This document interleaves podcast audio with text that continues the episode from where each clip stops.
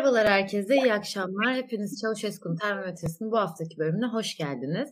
Geçen hafta küçük bir rahatsızlıktan dolayı aranızda yoktum. O yüzden de çok özledim sizinle konuşmayı. Burak Hocam, İlkan ve sevgili seyircilerimiz. O yüzden hiç de gecikmeden iyi akşamlar dileyerek bugünkü yayınımıza başlayalım istiyorum. Bugün aslında birazcık daha farklı bir başlığımız vardı. Güvenlik devleti ve çatlaklarını konuşacaktık. Aslında bugün konuşmak istediğim konular bunun da bir parçası. Ama her şeyden önce bugün konuşmamız gereken başka bir mesele olduğunu düşündük yayına çıkmadan önce. Kadına yönelik şiddet ve kadın cinayetleri. Bugün gerçekten hepimizi çılgına çeviren diyebileceğimiz bir hukuk garabetine tekrar uyandık Türkiye'de. Neredeyse iki sene önce 16 Temmuz 2020'de yanlış hatırlamıyorsam hepimiz yüreğini dağlayan bir cinayeti, bir kadın cinayetini görmüştük, haber almıştık ve böyle bir cinayet yaşanmıştı. Diri diri yakılan Pınar Gültekin. Bugün Pınar Gültekin davasının sonucu açıklandı. Bir dava görüldü. Normalde katil zanlısı Cemal Metin Avcı ağırlaştırmış müebbet cezası alacaktı. Fakat tahrik indiriminden dolayı cezası 23 yıla düşürüldü. Ve bir kadını 27 yaşında gencecik bir kadını kaç yaşında olursa olsun önemli değil ama canlı canlı diri diri yakarak öldüren bir insan bu ülkede sadece 23 yıl ceza aldı. Azmettiricileri de herhangi bir ceza almadan devam ediyorlar. Yani hukuk sistemindeki sıkıntıları biz her perspektiften konuşuyoruz. Daha önceki yayınlarda basın özgürlüğü açısından konuştuk. Gazetecilerin ceza alması, içeri girmesi. Şimdi gerçekten kadın cinayetleri ve kadına yönelik şiddetin bu şekilde ceza bulmaması ki İstanbul Sözleşmesi de hala gündemimizdeyken. Ben öncelikli olarak bu konudaki görüşlerinizi çok merak ediyorum. Yani bu hukuk sistemiyle, bu şeyle nereye gideceğiz? Karamsar olmalı mıyız? Nasıl bir Türkiye bizi bekliyor? Burak Hocam sizinle başlayabiliriz. Evet, yargı kurumları aslında yasama kurumu kadar önemli. Çünkü yasanın boşluklarını yargı kararları dolduruyor. Ve bazı eylemlerin suç teşkil etmesi, bu suçun nasıl bir cezayla karşılanması, bunun alt limiti, üst limiti gibi konularda aslında yargı hüküm veriyor. Yani bir yasama faaliyeti de içinde aynı zamanda. Çünkü hayatta oluşabilecek her senaryoya karşı yasama organı tepki veremez ama yargı kurumları bu tepkileri veriyor.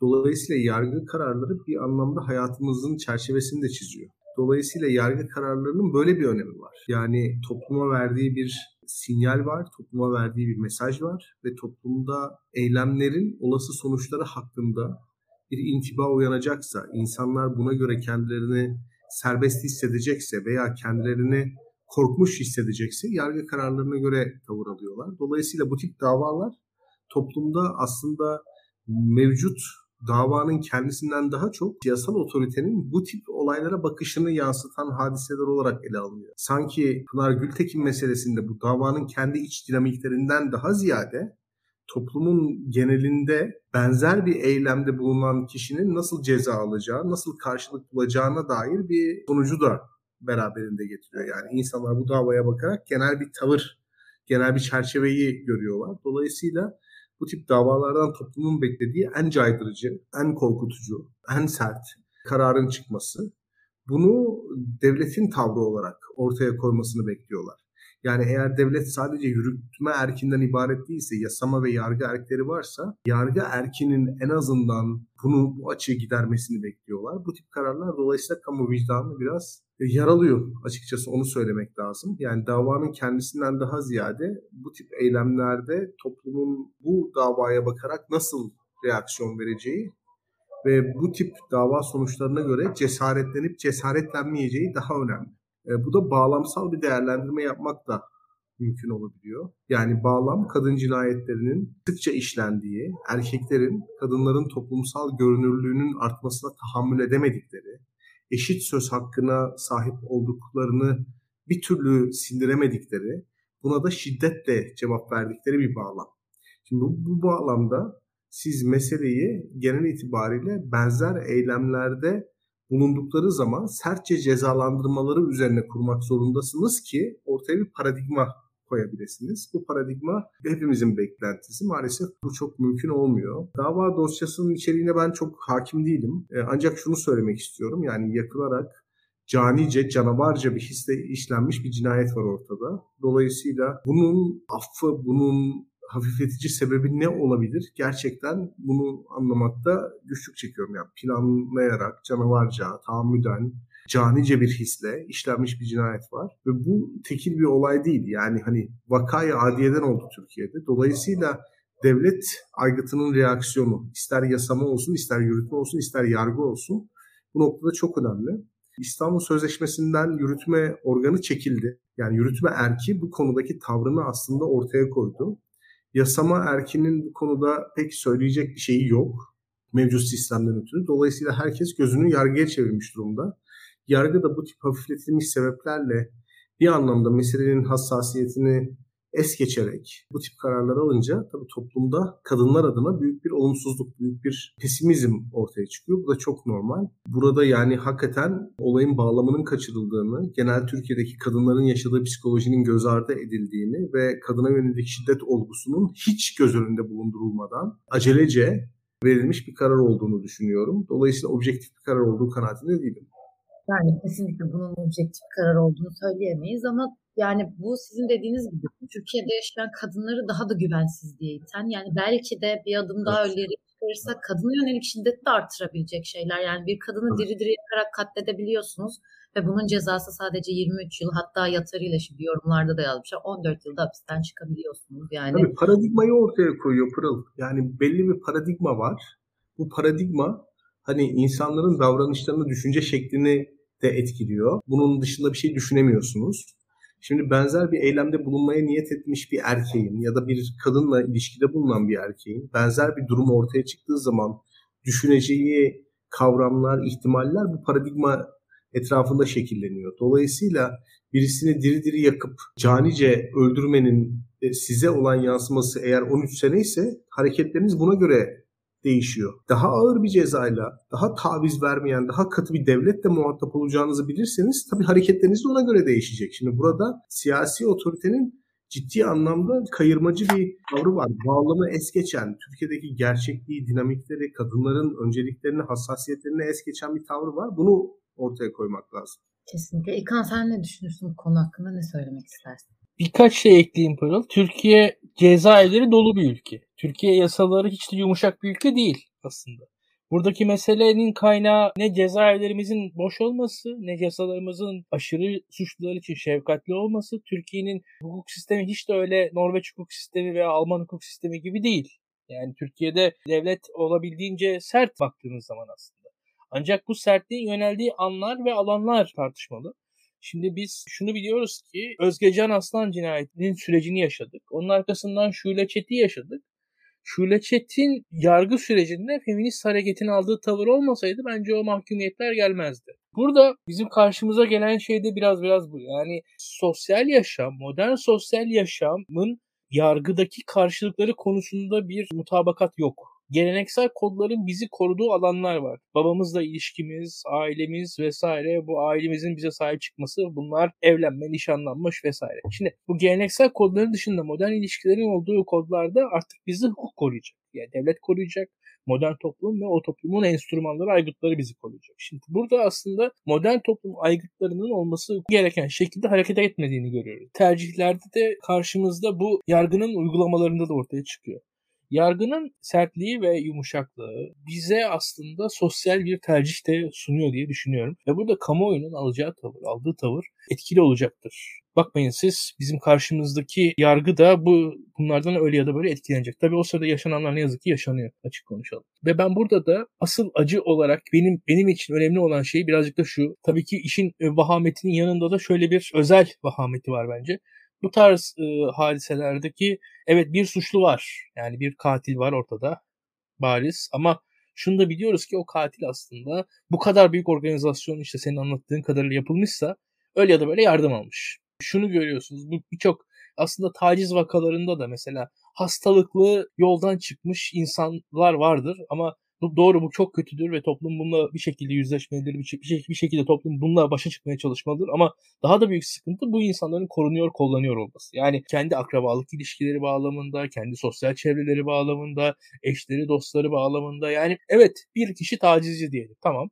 Ama o bir kişi bir yandan da birinin arkadaşı, birinin oğlu, birinin kuzeni, birinin yeğeni, birinin kankası falan yani. Bu esas sıkıntı da zaten oradan çıkıyor bence ve bu işi aslında kişisel olandan çıkıp bu yani Çavuşescu'nun Termetes'in konusu yapan şey de bu. Yani hukukun nötr olmaktan çıkması ve bizim karşımıza da sorun olarak ortaya koyuyor bunları diye düşünüyorum ben. Yani burada da biz hala yani oradaki katilin katil olduğunu yargı mesela kararıyla onadı. Ama katilin yardımcılarına, katilin eşlerine, dostlarına ulaşmadı. Orada aslında yani bir şekilde bir suç ortaklığını ortaya koyamadı. Birçok taciz olayında, birçok tecavüz olayında falan da biraz da bunlar var. Orada baktığınız zaman öyle ya da böyle az ya da çok bir şekilde biz birinci faile ulaşıyoruz ama o failin o suç işlemesini sağlayan ortamı yaratan kitleyi yargılayamıyoruz diye düşünüyorum kendi adıma. Bir de sıkıntı burada. Ve burada işte esas burada da bu sosyal tepkilerin, feministlerin ilk başta tepkilerin çok önemli katkısı olacağını, olmakta olduğunu düşünüyorum. Dediğim gibi eğer Türkiye'de feminist hareket olmasaydı şu leçeti öldüren insanlar şu an serbestlerdi. Az çok biliyorum ben bunu. Ve o süreci hepimiz, hepimiz hatırlıyoruz. Şu anda da belki benzer sürecin belki Yargıtay'da belki sonrasında yaşanabileceğini ben düşünüyorum. Yani evet kadın hareketinin zaten ne kadar güçlü ve ne kadar etkili olduğunu biz İstanbul Sözleşmesi zamanında da gördük. Şule Çet davasında da gördük. Kadın hareketi ne kadar bir arada durduğunu ve neleri değiştirebileceğini kanıtladı. Kesinlikle o konuda katılıyorum sana. Ama yani burada senin dediğin gibi ikincil suçları yargılamak gibi bir durum varken ve gerçekten cinayet faillerini bile hak ettiği suç alamayacağı bir yargı sistemindeyiz. Belki de gerçekten çok acı ama bunları daha çok duydukça senin dediğin gibi kadın hareketinin tepkileriyle muhalefet partilerinin liderlerinin tepkilerinde, tweetlerinde gördüm bugün. Belki gerçekten bu olayları gündemde tutarak, unutturmayarak bir çözüm bulabiliriz. Belki daha iyi bir Türkiye'ye gidebiliriz böylece diyerek bu konuyu hafiften kapatmak isterim. Ya bu konudan sonra da şey yapmak istemem ama biliyorsunuz her yayınımızın konusundan biri de ekonomi olsun istiyoruz. İki hafta önceki yayınımızda şeyi konuşmuştuk. Burak Hoca'nın dediği aslında o yayında da özellikle vurgulamaya çalışmıştım. Siz bu ekonomik durumun çok kötüye gittiğini ve kamu şirketlerinin özelleştirileceğini söylemiştiniz. Bunu siz söyledikten 2-3 gün sonra halka arzlar arttı kamu şirketlerinde gerçekten. Şu anda Temmuz'da bir asgari ücret zammı konuşuluyor. Ana akım Biraz önce gördüm ana akım televizyonlarda Temmuz'da 5 bin liranın üstüne çıkması beklenen bir asgari ücret zammı var. Tekrar biz bu tarz bir şeylerde ekonomiyi, doları, dövizi sabit tutmaya çalışarak tabii ki enflasyon artacak ama insanların cebine giren göstermek parayı arttırmak gibi yöntemlere gidiyoruz. Ya bu ekonominin ne kadar kötü olduğuyla alakalı bize sinyaller veriyor mu? Bir de bununla bağlantılı olarak size danışmak istediğim pek çok kesimden bu hamlelerin erken seçim sinyali olduğu söyleniyor. Bu konuda ne düşünürsünüz? Gerçekten erken seçim hala bir gündemimiz midir? Ne olursa olsun muhalefetin de desteğini alıp 400 oy gerekiyor sanırım. Bunu da alıp bir erken seçime gitme senaryosuyla karşılaşır mıyız? Bunun hakkında ne düşünürsünüz? Hükümetin enflasyonla mücadele etmediğine yönelik iddiasını tamamen destekliyorum yani. Hükümetin enflasyonla mücadele etmek gibi bir kararlılığı ya da sistemli bir programı yok. Artık o işi tamamen bırakmış durumda. Bunun yerine ekonomik oy verme davranışı teorisi çerçevesinde mümkün mertebe işsizliğin artmaması için çaba sarf ediyor. Yani işsiz kalan insanların hızlı bir şekilde muhalefete döndüğünü görüyoruz. Ki mesela bu krizi çözmek için alınacak tedbir, tedbirler biraz işsizlik üretebilir. Dolayısıyla bundan kaçınmak istiyor. Bunun yerine insanların para kazandığı ama yüksek enflasyonla yaşadığı, yaşamaya alıştığı, piyasada paranın döndüğü tabiri caizse bir durumu tercih ediyorlar. Dolayısıyla biz fiyatların durduğunu bu hükümet başta olduğu sürece pek görmeyeceğiz. Yani insanlar para kazanacak ve paralarını tutamayacaklar. Bu da tam bir keşmekeş, tam bir cam pazarına sebep olacak. İnsanların evlerini, arabalarını pek satmak istemediği, sattıkları anda yerine, yerine yenisini koyamadıkları bir durum ortaya çıkacak. Muhtemelen bir noktada bu kur korumalı mevduat sistemi de çökecek. Çünkü buraya yatırım yapan insanlar baktığımız zaman çok da karda değiller. Yani buraya yatırım yapmak yerine arabaya ya da eve yatırım yapsalardı herhalde daha fazla kazanmış olacaklardı.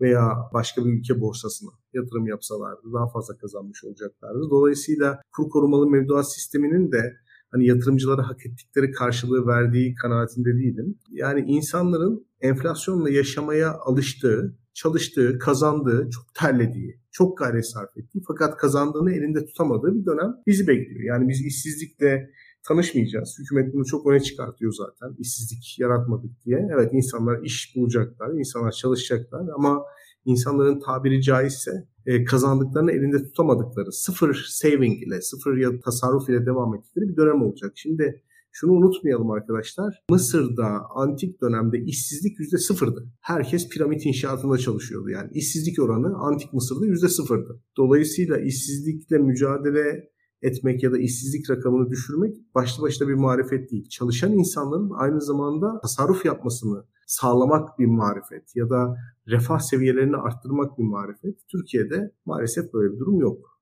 Dolayısıyla hükümet işsizliği düşük tutarak olabildiğince erimeyi, olabildiğince oy potansiyelindeki düşüşü öteleyerek ilerlemeye çalışacak.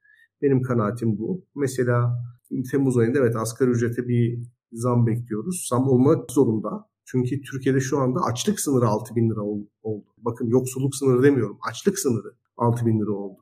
Yani asgari ücretle çalışan bir insanın kendisini, ailesini geçindirebilmesi için 6 bin lira para kazanması gerekiyor. Geçindirmeyi de bırakın. Yani insani koşullarda sağlıklı, aç kalmaması için 6 bin lira para kazanması gerekiyor. Ve o yüzden buna zam gelecek. Bu da başka bir enflasyon tetikleyecek. Yani hükümetin çok ciddi bir programı olmadığı için bunu önlemeye yönelik maalesef bu durumla karşı karşıya kalmaya devam edeceğiz. Ciddi bir ameliyat gerektiriyor ve bu ameliyat yapıl, yapılmak istenmiyor. Bunun yerine narkozla hasta uyutularak bir şekilde bu acı hafifletilmeye çalışılıyor. Öyle söylemek lazım.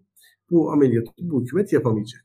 Bu hükümet bu ameliyatı yaptığı anda zaten muhtemelen seçimi kazanmaya dair umut ne çok az umudu varsa bile o umutta e, gidecek. Bana kalırsa bu şekilde biz devam edeceğiz. Yani yüksek tansiyonla sürekli olarak otomobil ve ev fiyatlarının arttığı, sürekli olarak hayat pahalılığının bizi şaşırttığı ve maaşlarımızla bir türlü geçinemediğimiz sürekli olarak ekonomi konuştuğumuz, hayat pahalılığı konuştuğumuz bir dönem bizi bekliyor olacak. Hiçbirimiz tasarruf yapamayacağız. Ve bunun sebebi de işsiz kalan birisinin aynı anda hızlı bir şekilde muhalif olacağına dair teori. Bu doğru.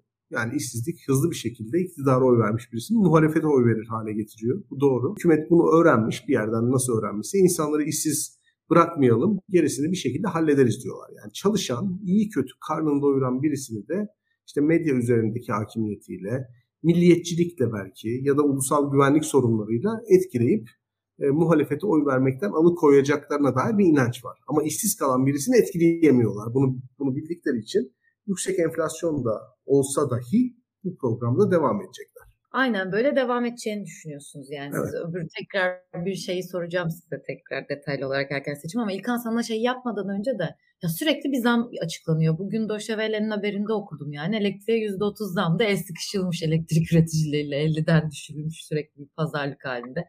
İspark'a zam geldi, ona zam geldi, buna zam geldi. Her gün bunları şeye devam ediyoruz.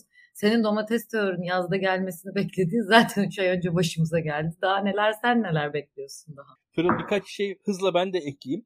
Birincisi sen gün içerisinde biraz bu halka arz meselesini den bahsedince bize ben de oturdum biraz ders çalıştım. Şunu görüyorum. Birincisi ekonomist arkadaşımız Doktor Caner Gerek'le tartıştım bu konuyu. O ilk başta şey dedi bana. Ya Türkiye'de bir defa hükümet sağ olsun bu pandemi döneminde ve daha öncesinde Berat Albayrak'ın bu son zamanlarından itibaren bir uzun faiz indirimi dönemi yaşanıyor. Faiz indirimiyle beraber de halk ister istemez yeni alternatif yatırım araçları üzerine gidiyorlar ve genel anlamda gelirin de düşmesiyle birlikte Türkiye'de borsaya olan bireysel yatırımcı girişi çok arttı son dönemde. Uzun vadeli yatırımcı ne yazık ki değiller ve birçoğu da çok düşük paralarla bu yatırımları yapıyorlar ve birçoğu da aslında Bilgehan'ın az önce bahsettiği gibi teknik olarak fakir olduğu için borsaya giren insanlar var şu an. Türkiye'de. Yani çok e, acı bir şey bu. Hani normalde nedir? Yani mesela işte sen ben işte bir kenara koyarız 10 bin dolar onunla borsaya gireriz değil mi? Tam tersi oluyor şu anda. Türkiye'de çok küçük paralarla borsaya giren büyük bir kitle oluştu ne yazık ki. Ha ne yazık ki değil bir şekilde yatırım yapmaya çalışıyor. O aslında belki olumlu denebilir ama şu gözüküyor. Özellikle bu halka arzlarda da genelde birazcık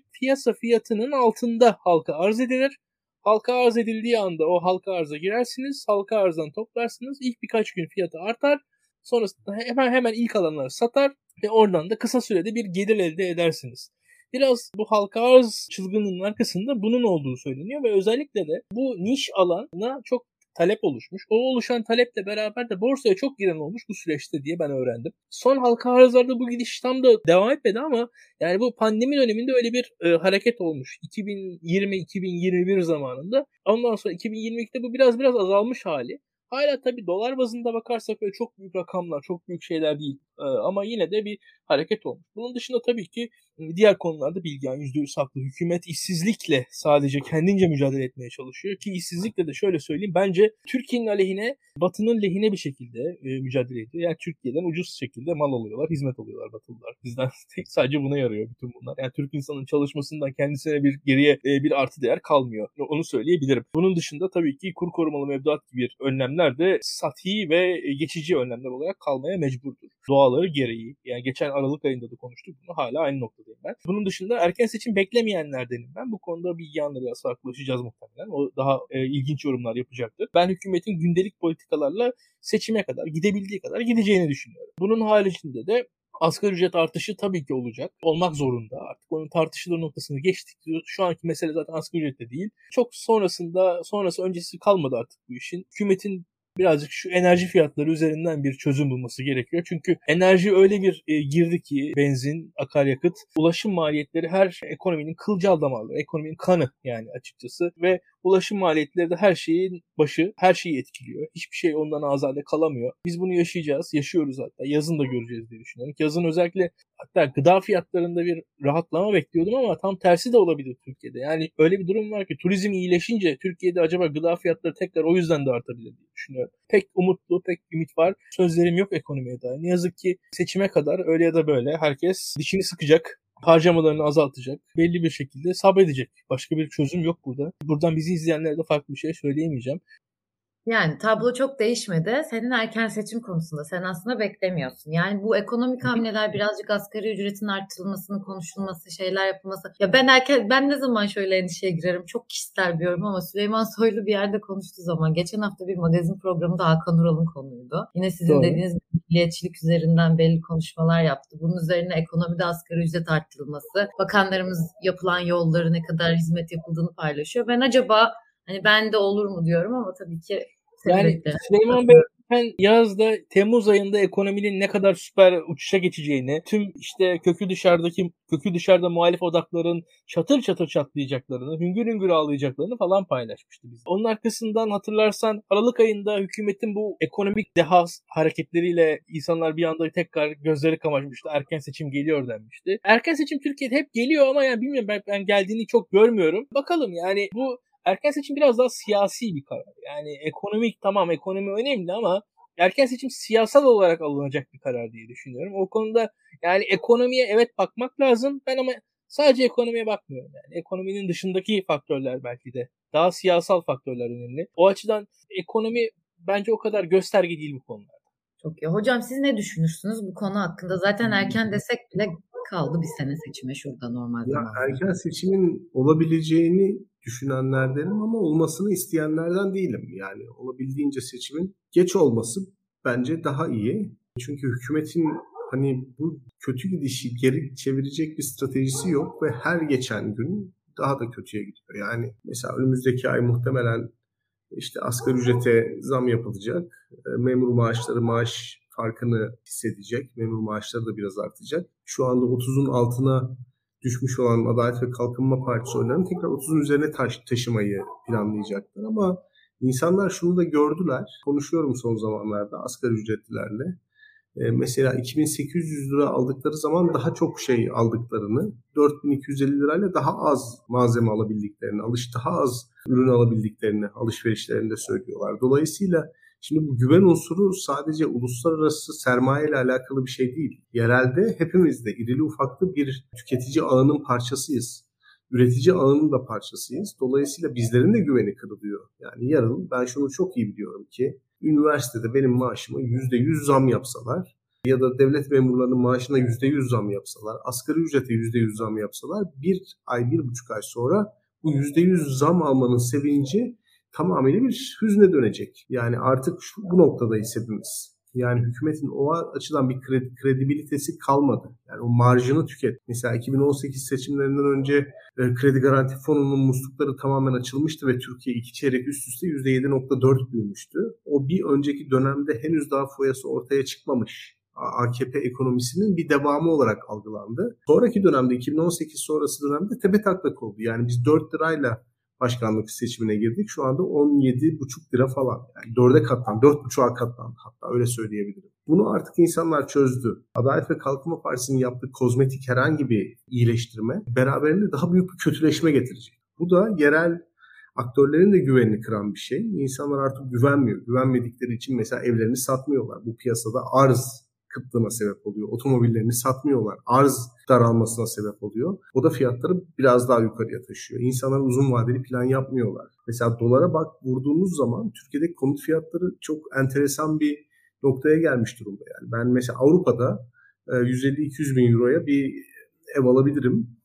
Bunun kirasıyla Türkiye'de çok iyi yaşayabilirim ama 150-200 bin euroya Türkiye'de çok zor bir doğru düzgün ev alabiliyoruz artık. Mesela burada da bir saçmalık var. Dolayısıyla insanlar hani artık yatırımlarını da yurt dışına küçükler bile, küçük ve orta boy sermaye sahipleri bile yani 3-5 kuruş parası olan insanlar bile yurt dışına yönelebilirler. İçerideki güveni de kaybetti hükümet. O bakımdan hani bu bence hükümetin toparlayabileceği bir nokta değil. O yüzden seçimin geç olması benim açımdan bir sorun değil. Yani olabilir. Yani ömrümün sonuna kadar eğer Adalet ve Kalkınma Partisi ile yaşamayacaksam bir 6 ay daha beklemeyi kabul edebilirim ben. Adalet ve Kalkınma Partisi'nin elinde şu anda iki tane seçim kanunu var. Ve iki tane seçim kanununu kendisine uygun bir ortam bulduğu zaman hangisi avantajlıysa onu uygulayabilir. Muhalefetin çıkartacağı adaya göre hareket edecek. Kemal Bey'in aday olması durumunda hemen seçim kararı alabilirler. İmamoğlu'nun adaylığı durumunda biraz bekletebilirler.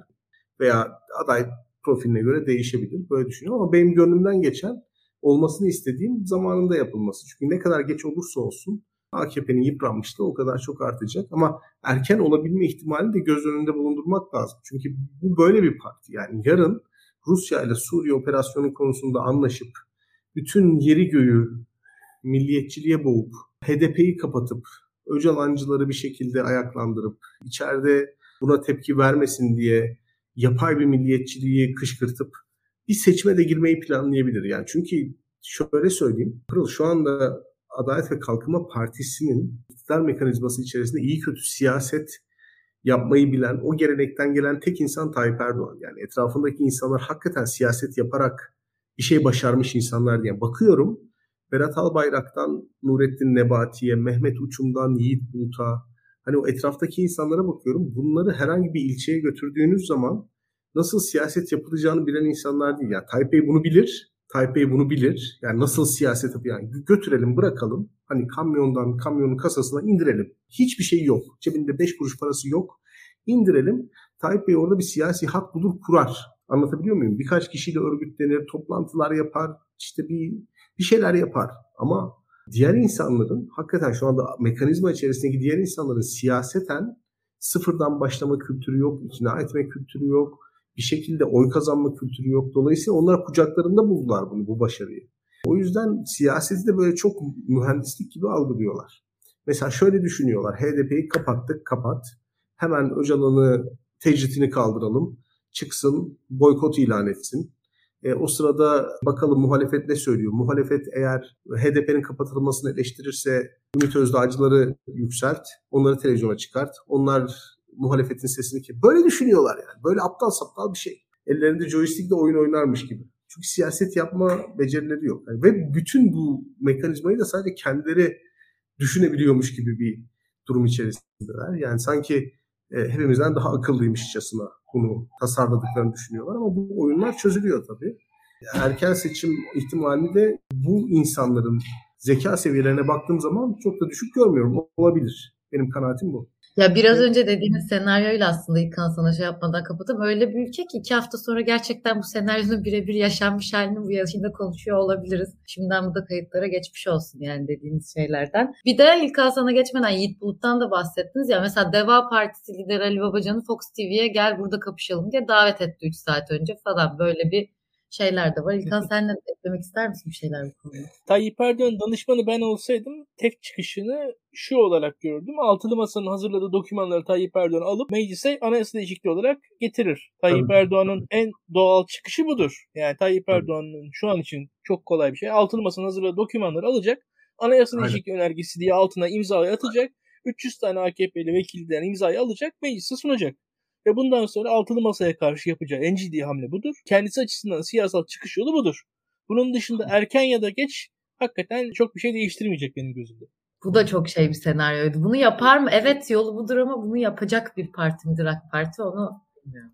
Çok teşekkür ederim. Bugün daha eklemek istediğiniz, söylemek istediğiniz bir şey yoksa gerçekten hani birazcık buruk bir yayın oldu ama yine de çok önemli noktalara değindiğimizi düşünüyorum. Ağzınıza sağlık. Yorum yapan herkesin ellerine sağlık parmaklarına sağlık. Çok teşekkür ediyoruz hepinize. İyi akşamlar diliyoruz. İyi akşamlar.